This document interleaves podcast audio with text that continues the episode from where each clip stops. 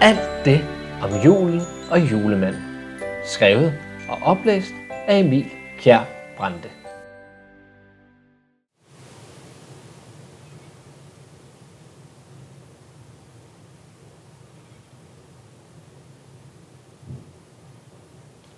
Første december.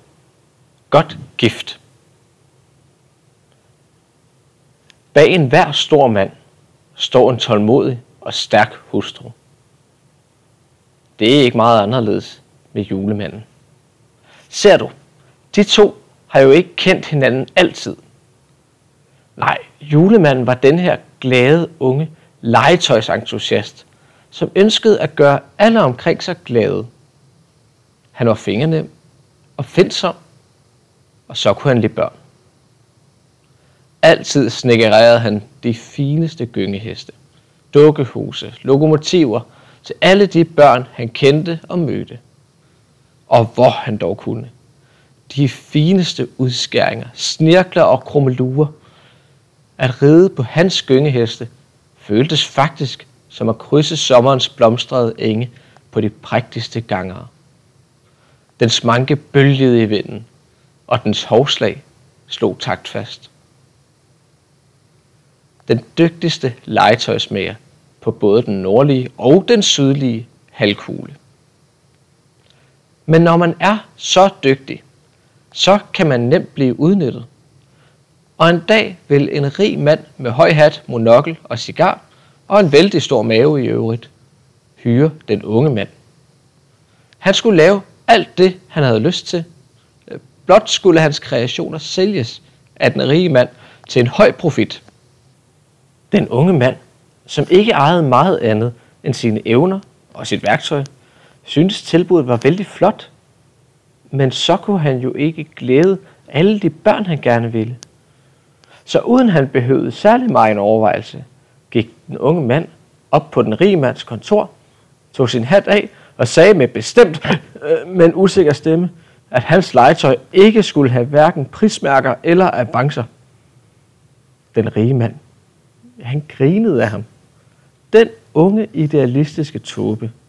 Her kom han jo med en håndtrækning, og han ville blot hjælpe, men hvis han ikke ville have noget af ham, så kunne han da få lov til at gå tomhændet fra kontoret. Og det måtte den unge mand jo så. Nu traf det sig sådan, at den rige mand havde en datter. Datteren var smuk. Ikke blot at se på, men også af sind. Hendes hjerte holdt af dem, hun mødte og dem, hun ikke havde mødt endnu, dem skulle hun nok komme til at holde af. Og den rige mands datter holdt af den unge mand. Fordi han hellere ville glæde dem omkring sig, end sælge sine produkter og gøre hendes far rigere endnu.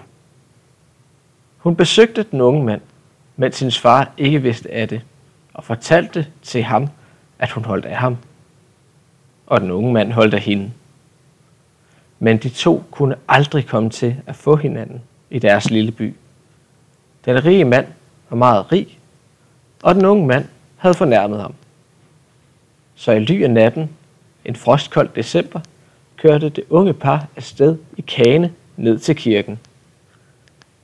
Præsten holdt af det unge par, og derfor videde han dem. Og siden har de to hængt sammen. De fyldte deres kane med hans værktøj og med deres gode hjerter og kørte ud i natten. Selvom der blev let efter dem af folk i byen, blev de aldrig fundet. Men jeg ved godt, hvor de tog hen. Og det skal jeg nok fortælle dig mere om i morgen. Åh ja, den rige mand. Hans datter var jo forsvundet. Og det ville have været trist for ham, øh, hvis han da havde opdaget det. Men hans næse og hvad dertil hører, var begravet i børsnoteringer, og hans forretning gik jo godt. Så selvom hans datter aldrig blev fundet, så mistede han ikke humøret. Men han undrede sig da indimellem over, hvorfor han ikke så hende lige så ofte.